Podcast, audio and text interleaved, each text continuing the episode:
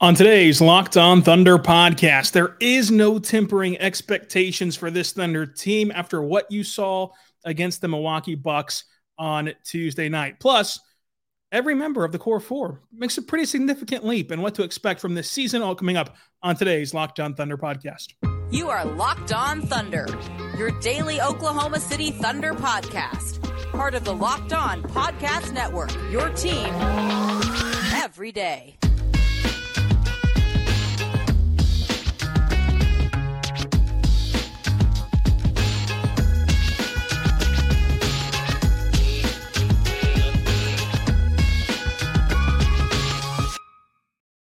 Let's get it going on the Locked On Thunder podcast on the Locked On Podcast Network, your team every day.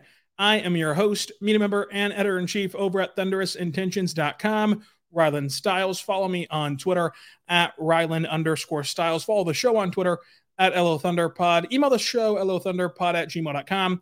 On today's show, we're diving into the Thunder dominating the Bucks in a very fun preseason game at Paycom Center and the starters got to stretch their legs a little bit, and that was not a good thing for tempering expectations. This Thunder team looked incredible again with their core four players, and we're going to talk about some of the keys to the offense and and what to expect from this squad this year. Thank you so much for making us your first listen every single morning, every single day. We're here talking to you about Thunder basketball. Subscribe for free anywhere you get your podcast from, including on YouTube, uh, we did a show yesterday on the Jeremiah Robinson Earl trade. You can go back and listen to uh, game overview for this game.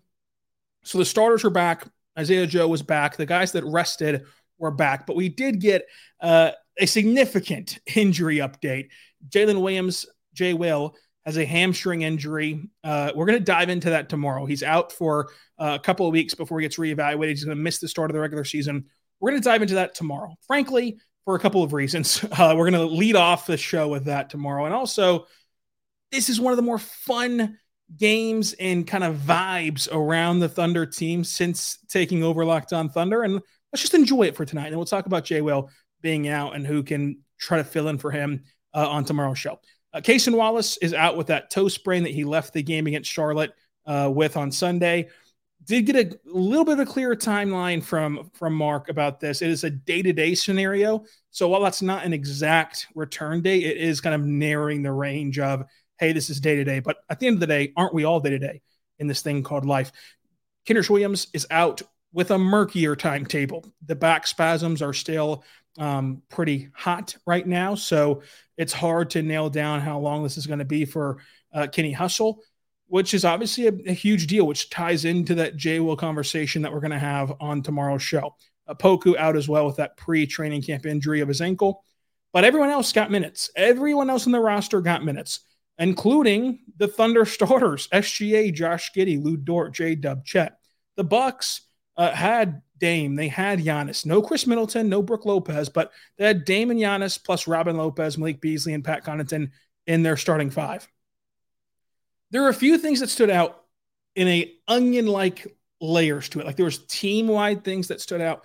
There were individual things that stood out in this game. The first team-wide thing for the Thunder in this game was that they might be the best transition offense in the NBA.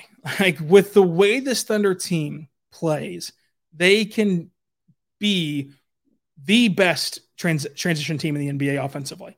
So they forced 15 Milwaukee turnovers they won the fast break column 22 to 9. The Thunder won points in the paint 56 26. They won the rebounding battle 46 to 40. 43 of those rebounds came on the defensive end of the floor. And so when you're hauling in 43 defensive rebounds, when you're forcing 15 turnovers, when you're in the passing lanes, getting deflections, getting turnovers, taking charges, when you're doing those things, it all adds up to then the other team gets sloppier and sloppier. They try to press more. They try to they try to just kind of get it all back in one fell swoop, so to say, to where as you wear them down and frustrate them, it leads to even more turnovers, which is the big thing here on how to play uh, that. And defensive rebounding is how you play in pace and, and play in transition. The thing with rebounding, though, it's not just ending the possession. That's the biggest thing, right? Defensive rebounding, you get the defensive rebound, you've ended their chance to score for that moment in time, and now you flip the script to your end of the floor. It's the fact that in any lineup, at any moment, you have five players who you trust at the very, very, very low end, like Olivier Sarr, for example, uh, in the sense of playmaking. You trust Olivier Sarr to get a rebound and quickly make a decision and quickly advance the ball up the floor. You might not trust him to go coast to coast, but he's like the only guy who you don't trust to go coast to coast, but you do trust him to make a sound decision. And from there, you evolve into you trust everyone else that if they get the loose ball, if they get the rebound, if they get the steal, they don't have to be looking and searching for who to give the ball to.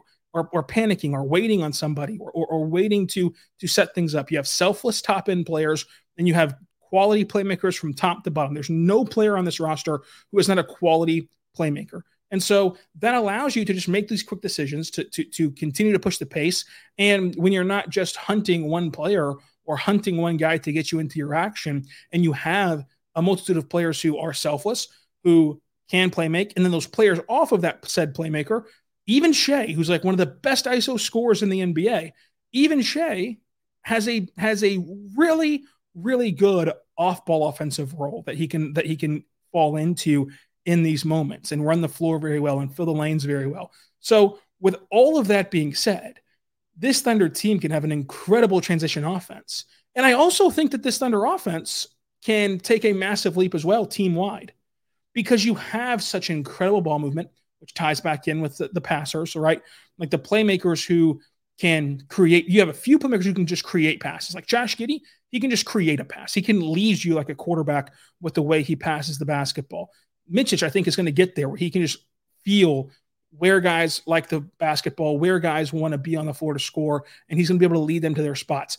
And then you have connectors, and then you have guys who are really above average playmakers. So you have so many good passers that your offense is going to take a massive step because they can take advantage of the improved weapons that can score on this team. So there's obviously scoring roles and scoring uh, limits and scoring just like areas for Shai, like he's your best ISO scorer. He's one of the best ISO scorers in the NBA. And you don't have a plethora of ISO scores uh, realistically for the Thunder. Now, what you do have a plethora of is elite level cutters. And, and Gilmore thinks that you have a ton of ISO scores. She vehemently disagrees with that there's only one top ISO score. She's a big J Dub fan. But you have a top ISO scorer in the NBA in SGA. You have elite cutters. Goes back to the whole who do you trust with the ball? Who do you trust to make a cut on this team? Everyone. You trust everyone to find the soft spot of the defense. And we went back to the playmakers. You trust them to find those cutters. And then now you have more spray out options than ever. If Davis Bertans makes this team, you could put four really good shooters on the floor. Like you could even put five if you wanted to if you wanted to just like get crazy but like you could at least put four in there. And, and, and you saw it today. I call it the 11 second sub you know but it can happen at whatever the last dead ball is. So for today it was nine seconds. There was a nine second dead ball and mark puts in joe and, and waters. And so you now you have this lineup where you have a ton of shooters. It didn't end up working out. Like, there's a turnover uh it was the Giannis play where Giannis dunked it instead of laying it up and it caused the, the shot to get wiped off. But you have so many spray out options. You can space the floor and shoot um, you have so many cutters. You have some guys who I think that Shai, of course, is your top ISO score and like the ISO score.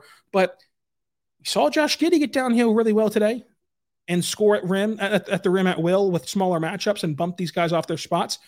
You think J Dub can do the same thing? I do. Like you have these guys who who can score both on the ball, off the ball, and within a team construct, and also create a little bit for themselves. You still need to take an improvement in that. You should need to take an improvement overall uh, as um, you know a shooting team, even with the improvements that you've already made. But the thing here is when you add into the fact that they're going to turn a lot of defense into offense, you add into the fact that, that SGA covers up a lot as a, as a tough shot maker and as a scorer, and then you add into the fact that you're just going to get spoon fed easy buckets, especially in the 82 game regular season, then by all those things getting added up, you're going to see this Thunder team rank highly, or at least higher than last year offensively in general. So it has to be really exciting for the Thunder fans uh, that you see this team doing this. And, and another exciting aspect of this is we're going to go through the list here in the next segment.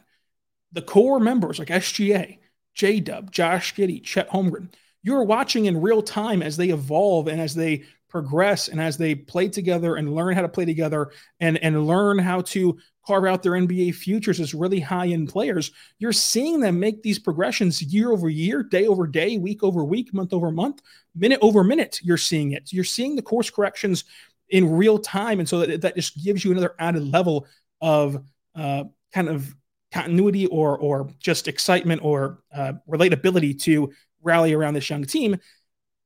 And, you know, the more that I look at this season, I, I understand that they're young.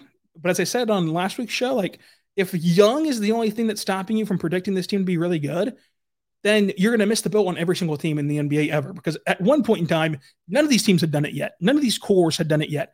They just somehow did it that specific season and then never stopped doing it. So if Young's the only thing holding you back, I think that's a pretty silly reason. And right now, like when we talk about the wide variance of the Thunder, like, oh, tough Western Conference, I, I think when healthy, the Thunder for an 82 game season, and do not misinterpret this, I'm not saying that the Thunder are going to go win the Western Conference or even win a playoff series, which is the first time they've done that since Kevin Durant was in town. So I'm not even saying any of that. I'm just saying for the 82 games that are going to be played from next Wednesday until the end of April, for that for those 82 games, the Thunder are going to be one of the best teams in the West in terms of I think that if you're a top six seed in the West, you're one of the best teams in the West. That's that's how the, the thin margin of error is in the Western Conference. So uh, I, I, believe this team will be a top six seed in the West, and this preseason is not cooling off any of that momentum for the Thunder or those expectations for the Thunder. We'll talk about how the Thunder players handle said expectation coming up. But first, I want to say right now about our good friends over at Bird Dogs, folks. So I've been calling Bird Dogs the Thunder of shorts. And the reason why I'm doing that is because Bird Dogs are so versatile. So th- these are great khaki shorts that are designed to fit slimmer through the thigh, but give you and give you that leg that, that truly sculpted look. But also they have that breathability factor as well, and that and that flexibility factor, which is huge. So these board, bird dog shorts, they look good, they look fitted, but you can still move around in them, and that's why they're great. Like if, if you're heading into a business meeting, right, you will look professional, you'll look well put together, you'll look you'll look like you belong there but you can walk right out of that meeting and go play pickleball, and you'll have all the breathability and flexibility that you need to go get the job done on the pickleball court. It's a court, right? So, bird dogs can let you go hang out with recreational activities, go on a date, go to a business meeting, go to dinner with friends, go to a Thunder game. You can wear these in a multitude of ways and look really good doing it. So make sure you check them out today by going to birddogs.com slash locked in NBA. That's birddogs.com slash locked on NBA.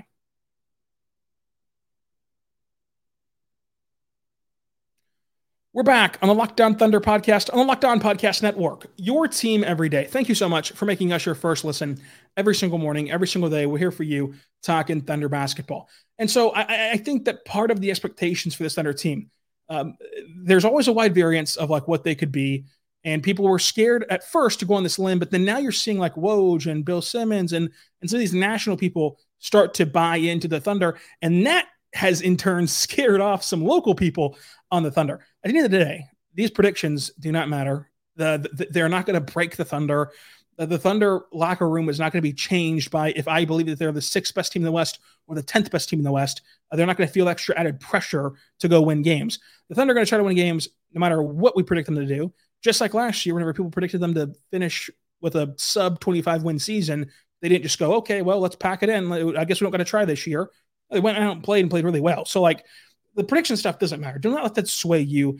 And I, I think that the only part that does matter is, you know, this is the first time where internally, right, you might, you know, you might start to feel the pressure. Not that the organization is putting it on them. I genuinely, genuinely believe that this year, the organization of course, you want to win every time that the ball's tipped. But the most important factor for Mark and Sam, I think, is still figuring out what this team is, figuring out who these young players are, figuring out how to play together. And if they if they only win 41 games and it's only a one game improvement, it's that's not that's not the issue, right? The issue will not be in their record.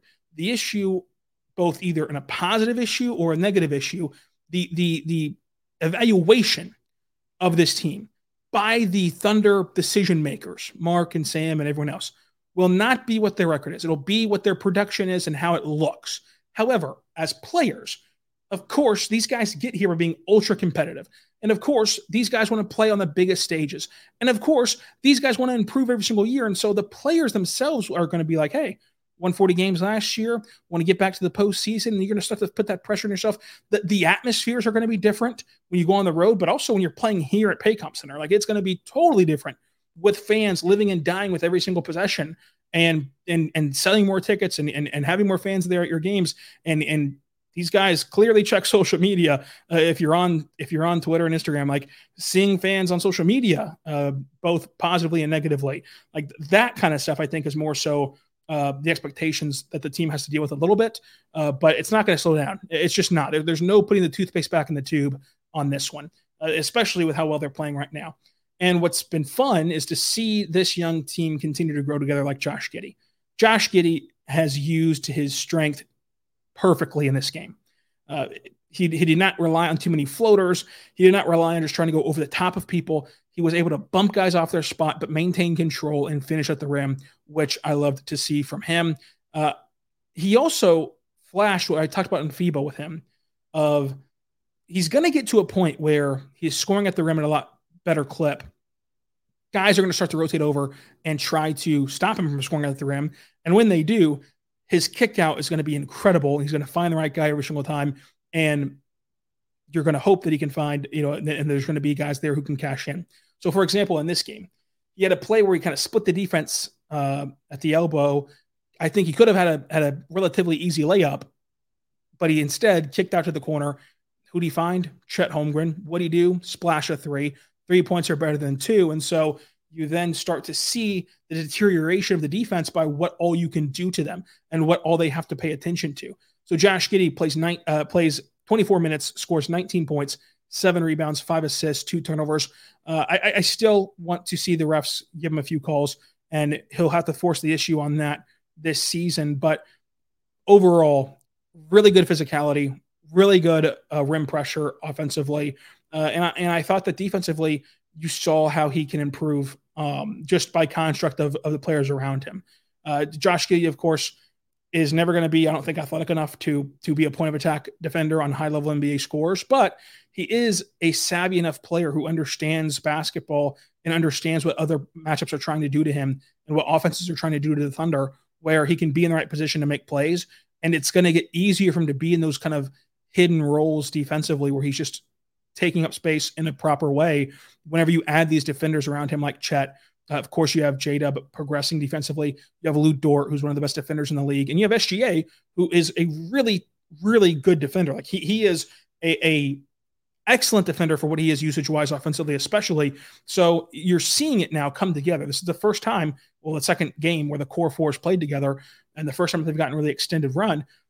You're seeing it come together where by association, he gets better individually defensively because of what he's being asked to do. Uh, I think was noticeable in this game. Uh, speaking of Chet Holmgren, though, there's a there's a, so many different ways to talk about Chet Holmgren's game. The first one being is one of the first plays of the game where he uses a pump fake at the three point line, gets uh, Robin Lopez in the air, goes right past him, and shoots a mid range wide open shot splash.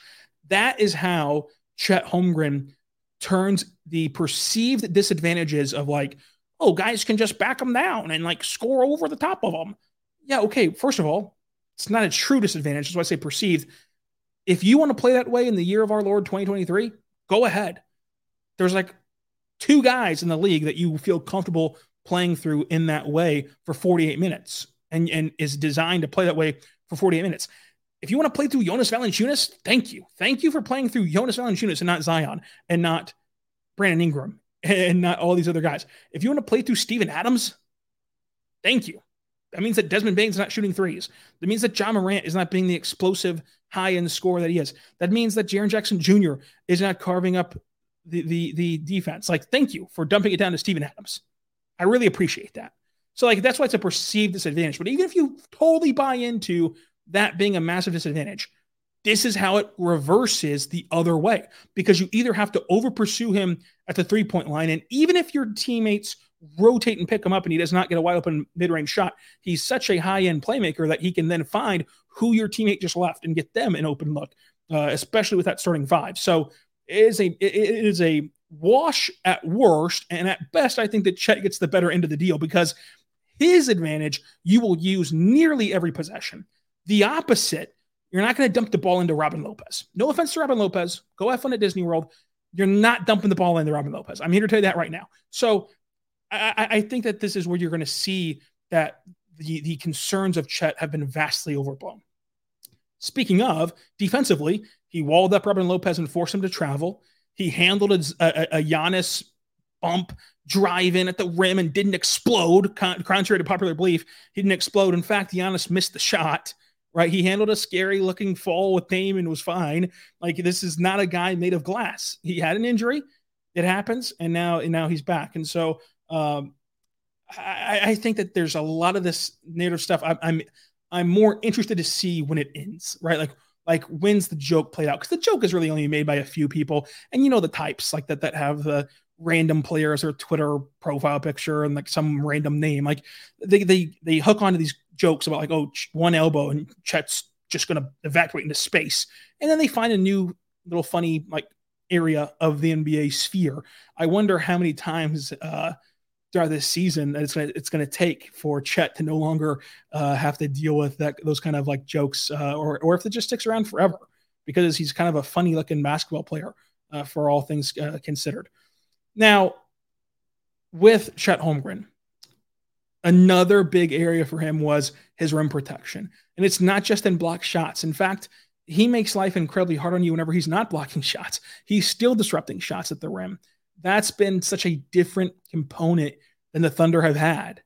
Uh, yeah, Chet's not, you know, 245 of of chiseled muscle like Adonis, but he is a vastly better rim protector than they've, than they've ever had in this kind of phase of their team. And he can still get the job done at a very high clip and, and be one of the best defensive players at the five position in the league. That's how good he is, despite his awkward looking frame for most people. So I, I, think that that really stood out at the rim. He blocked a Dame fadeaway mid range shot, which, first of all, just rarely ever happens, but also to show you how lengthy he is and how savvy he is as a defender. He blocked the mid range jump shot and didn't even come close to fouling him. There's not even an argument that he fouled him, right? And because, like, typically, like, whenever you block the jump shot, there's at least like a like a little bit of a of a want to say, oh, I got fouled, I got hit in the arm, I got I got I got didn't give me enough space to land. Like there's at least like the want to make an excuse. There was no excuse, and Dame didn't try to argue or anything. Hey, okay, yeah, he blocked me uh, because he's standing at the block, and I'm standing uh, in between the the the restricted area and the three point line over here on the baseline, and he just blocked me somehow because he's so long and, and so good at, at blocking shots and timing shots. So uh, that, that kind of highlights his ability to um, not hunt for blocks, just understand how to get blocks. And there's a difference in guys who have high block numbers because they're just searching for blocks and you let up 10 easy baskets because of it.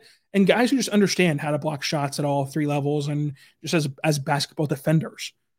The most the most uh, encouraging part of his offensive game was that he nailed multiple corner threes, and they were mainly by relocating to the corner and then guys hitting him as defenses failed to adjust and failed to um, get back to him or, or lose him a little bit as he's running around the court. The corner threes are going to be a huge weapon for him, but a huge weapon for the Thunder. Like if you're having to worry about Chet's corner threes and, and really make sure that you have a guy on him at all times, that's one less body in the paint against SGA driving 50 million times a game. You know who else likes to drive? Josh Giddey. Who else likes to drive? J Dub. Like these guys love the drive, and Josh Giddey could not stop raving about that um, in the post game presser about how it's so beneficial for the Thunder to have someone who can clear out that lane for them as guys who, who are predicated on cutting and driving. So the corner threes were great. Uh, his playmaking connecting stuff was great. Uh, he was using the dunker spot some. I, I you know, it was like a dump off pass uh, that it was. I think he can do more of. Uh, he's a lob threat. He, he, had a nice reverse layup. Even he makes life easier for the Thunder. And here's where I'm at with Chet Holmgren. The NBA is all about adjustments. You hear it all the time. So if you're studying this Thunder team, how are you going to prepare to stop them? Because again, if you sell out to say no threes from Chet, you're leaving yourself exposed to a, to a different way to use him. So it's it's going to come down to like a pick your poison opportunity here. Now, the reason why I caveated all this with the pre with with the regular season stuff is in the postseason and then in the playoffs, they're going to have to relearn how to play because the game slows down and the style of play is different and the intensity is different. You're not going to have a billion fast break points typically in a in a playoff game. So that takes away a large element of what the Thunder like to do. So they're going to have to readjust in the playoffs, but that's a long ways away. That's at least months away for this Thunder team. So for now, they have an incredible setup of, of like a pick your poison type of offense. 18 points, three rebounds, three assists, a block for Chet. He was perfect inside of the arc. He missed one three in nearly 26 minutes. I think that SGA is not going to get the credit for this game. He only had 10 points, shot zero free throws, by the way, went four for 12, two for five. Like lost in the excitement, I think, will be SGA's game. He had a great block in the low post. He had three steals, playing really good defense, but specifically his playmaking. That playmaking leap that we talked about in FIBA is real. The downhill pass where he just wraps it around his defender to J Dub for an and one, one of the last plays that Shai made of the game before he got kind of rested, and then the whole you know the whole core four got rested. That was sensational. The the play, and again, it comes down to just like how do you focus on the center team? So SGA is like in the slot and he has his back to Dame, and they're kind of like the isolated over there. It's like the only players on the the left wing, and it feels like the rest of the Bucks are kind of like ball watching. Like, okay, we're gonna need to you know we need to collapse on the paint and and and and trap in on on Shai if he gets by Dame. Like, what are we gonna do here? And while they're kind of ball watching that action going on, Shai with his back to Dame and his back to to the basket looks over and he zips this ball across the court to J Dub, uh, who is able to just nail a three pointer and have a wide open shot where there's literally nothing else happening. It's a rare time where everyone's stagnant. Like the Thunder uh, are not necessarily like cutting and doing a lot of stuff off ball. They're kind of letting Shai work in isolation on Dame over here, but Shai's not really doing anything. He's just kind of dribbling with his back to the basket, and you fell asleep. And the Thunder have guys who can make you pay who for falling asleep both directions. Credit to J Dub, he made the shot. Credit to Shai, who was being aware and saw that J Dub is the one who whose defender was uh, the most out of place, found him in a hurry and zipped that ball over there so fast you can't react to it. J Dub knew to get the shot off fast and you can't react to it, and boom, he was able to do that. Uh, he, and of course, you know what Shai can do as a driving kick throughout. He had a nice spray out to Ousmane Dieng as well. I, I think with Shai, the biggest thing this year is going to be don't get caught up in points per game. Now, I, I don't know one way or the other. Is it going to go up? Is it going to go down? Is it going to stay the same? It could very well go down. Now, this could be a much more balanced scoring attack, which I think is better for the Thunder in the long term in in the greater sense of like long term as in season long seasons long term, but also in the long term as in like playoff long term of like this construct of 23 24 of if he's not having to go out there and just lay it all out there and score 30, 35, 40 points a night to get you a win, that saves some miles on the car a little bit. Uh, so uh, it can help for for this sake. And as an improved playmaker, you're no longer kind of scoring those points necessarily, which could impact your points per game too. So my thing is, just as the Thunder are not going to judge this team on wins and losses, don't judge Shai on his basketball reference page points column, points per game column. Because it could very well go down, and you could have an even better year than last year with it going down. That's not going to be the indicator that it typically is uh, this year. And I'm not saying it's for sure going to go down, just like keep an eye on it. Keep an eye on that storyline for Shai. Uh, coming up, we're going to talk about J Dub, talk about the rest of this Thunder team. But first, I want to say right now, I've got good friends over at FanDuel. FanDuel's great, and I love FanDuel, and this is the perfect time to try FanDuel because right now, FanDuel, you have football in action, hockey's in action, the baseball playoffs are in action. You have basketball ramping up. And so if basketball is the only sport that you really care about in all of that mix, I understand. I'm with you. So you can bet on basketball right now from the preseason. You can bet on regular season action already. So you can make a bet on a game a week from now where the Thunder are underdogs in Chicago. So if you believe the Thunder are going to win that game, go hammer that right now at fanduel.com slash locked on. You can also bet on award winners like Chet Holmgren, who's second in rookie of the year odds at FanDuel. If you believe he's going to win rookie of the year because he has a high impact on winning, go go try to win some money at fanduel.com slash locked on. Whenever you go there right now, new customers get $200 in bonus bets guaranteed by placing a $5 bet. So if you win or lose, it does not matter. By placing that $5 bet for new customers, you get $200 guaranteed. That's fanduel.com slash locked on, fanduel.com slash locked on. Make sure you go there today.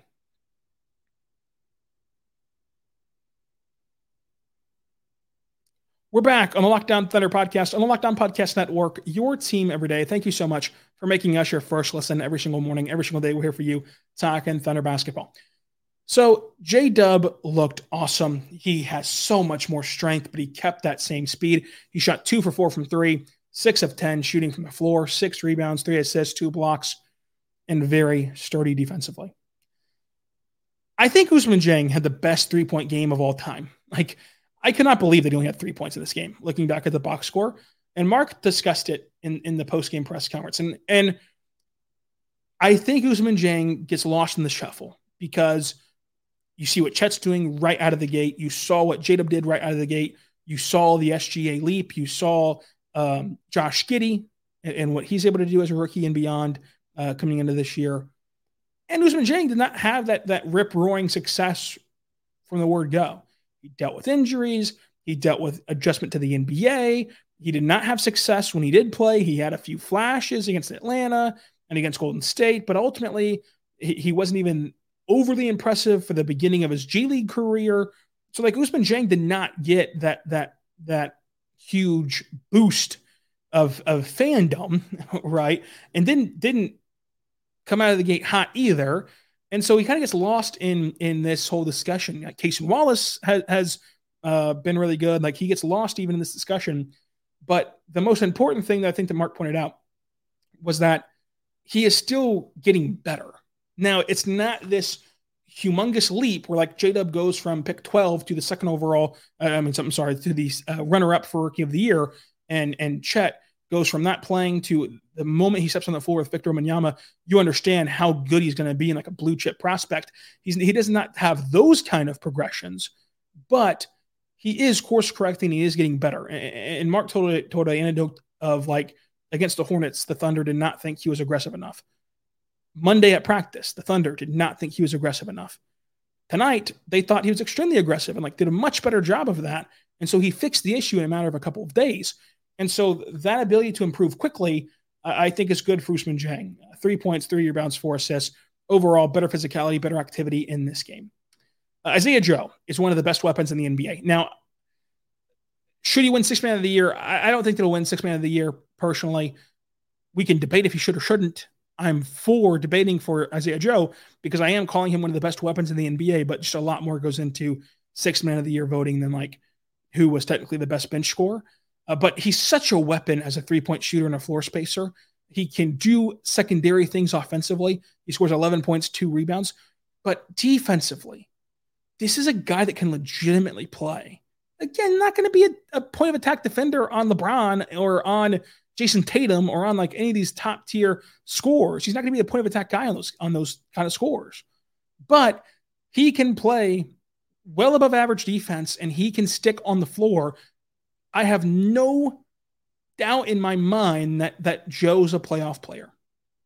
I have no doubt in my mind that Isaiah Joe, come playoff time, will stick on the floor and will not be exposed, will not be play off the floor, will not be rendered useless. And you can think in your head of how many pure sharpshooters, quote unquote, that get play off the floor in, in those playoff games because – they just can't play defense. They're a turnstile. They get hunted. The, the, game slows down, and you go to a more pick and roll heavy style, no matter what team you are, and you try to find the mismatches for your best scorer. I don't think that Isaiah Joe is a player who can get picked on to that extent, where just play off the floor and is a, a, a total liability for you. And with his shooting prowess, that is a huge compliment to what Isaiah Joe can be. I thought the Olivier Sarr minutes were, were, were better in this game. Uh, he he he was interesting with Chet on the floor, and it made me interested to see uh, Poku in that double big lineup. Uh, this was a big controversy on random name, random avatar Twitter. Interested in seeing Poku do the same role as a double big. I'm not comparing these two players at all uh, for for the sake of argument, but uh, what what Sarr did was really good. He helped in the rebounding battle. Uh, they actually played off each other pretty well offensively. Uh, added some rim pressure for this team defensively. I liked him in the dunker spot, but ultimately, this Thunder team trusts Olivier Sarr. They just do. They trust him. Uh, they believe in him. And there are worst options as a as a patchwork big man as you deal with some injuries right now. So uh, Olivier Sarr did his job tonight. That's like the biggest compliment I can give him. Keyontae Johnson, however, he's got the juice. Like he's he's got some good stuff. I truly believe that that three point shooting is real. He shot 45% on catch and shoot looks at K State. He shot 41% from three at K State. And in, in training camp and practice and shoot around, he's been putting on clinics from beyond the arc. So uh, when he shoots well from three in these preseason games, I really believe it is going to carry over for the, just the rest of time, really, for his career. On top of that, he's a great athlete. He has this unreal hang time in the air that allows him to adjust his shot and make sure he finishes at the rim, but also like hang in the air and like he can kick out because of that as well. Great athlete, seven points, two assists, uh, seven points, two steals, a block, one rebound. Jack White was Jack White and like was a lob threat. They, they tried to lob it to him like 50 billion times to win this game, which was a little unnatural, but nonetheless, he finished a couple of them. MVP of the game, either Chet or Josh for me, but we'll, we'll, we'll hammer down MVPs in the regular season. What's up next? So Thursday, we're tackling the J Will uh, absence and how that affects the rotation. Friday, we're going to recap the Pistons show, uh, the Pistons game on the show Friday. Next week, we're going to have a season preview mailbag, discuss the opening night roster, how good will the Thunder team be, our final predictions for the Eastern Conference, Western Conference, NBA, and Thunder, all coming up to, uh, next week. And we're going to have our first regular season game recaps next week. So it's going to be a lot of fun, a lot of fun next week. So make sure you stay tuned on Locked On Thunder anywhere you get your podcast from and on Twitter at Rylan underscore Stiles. And until tomorrow, be good and be good to one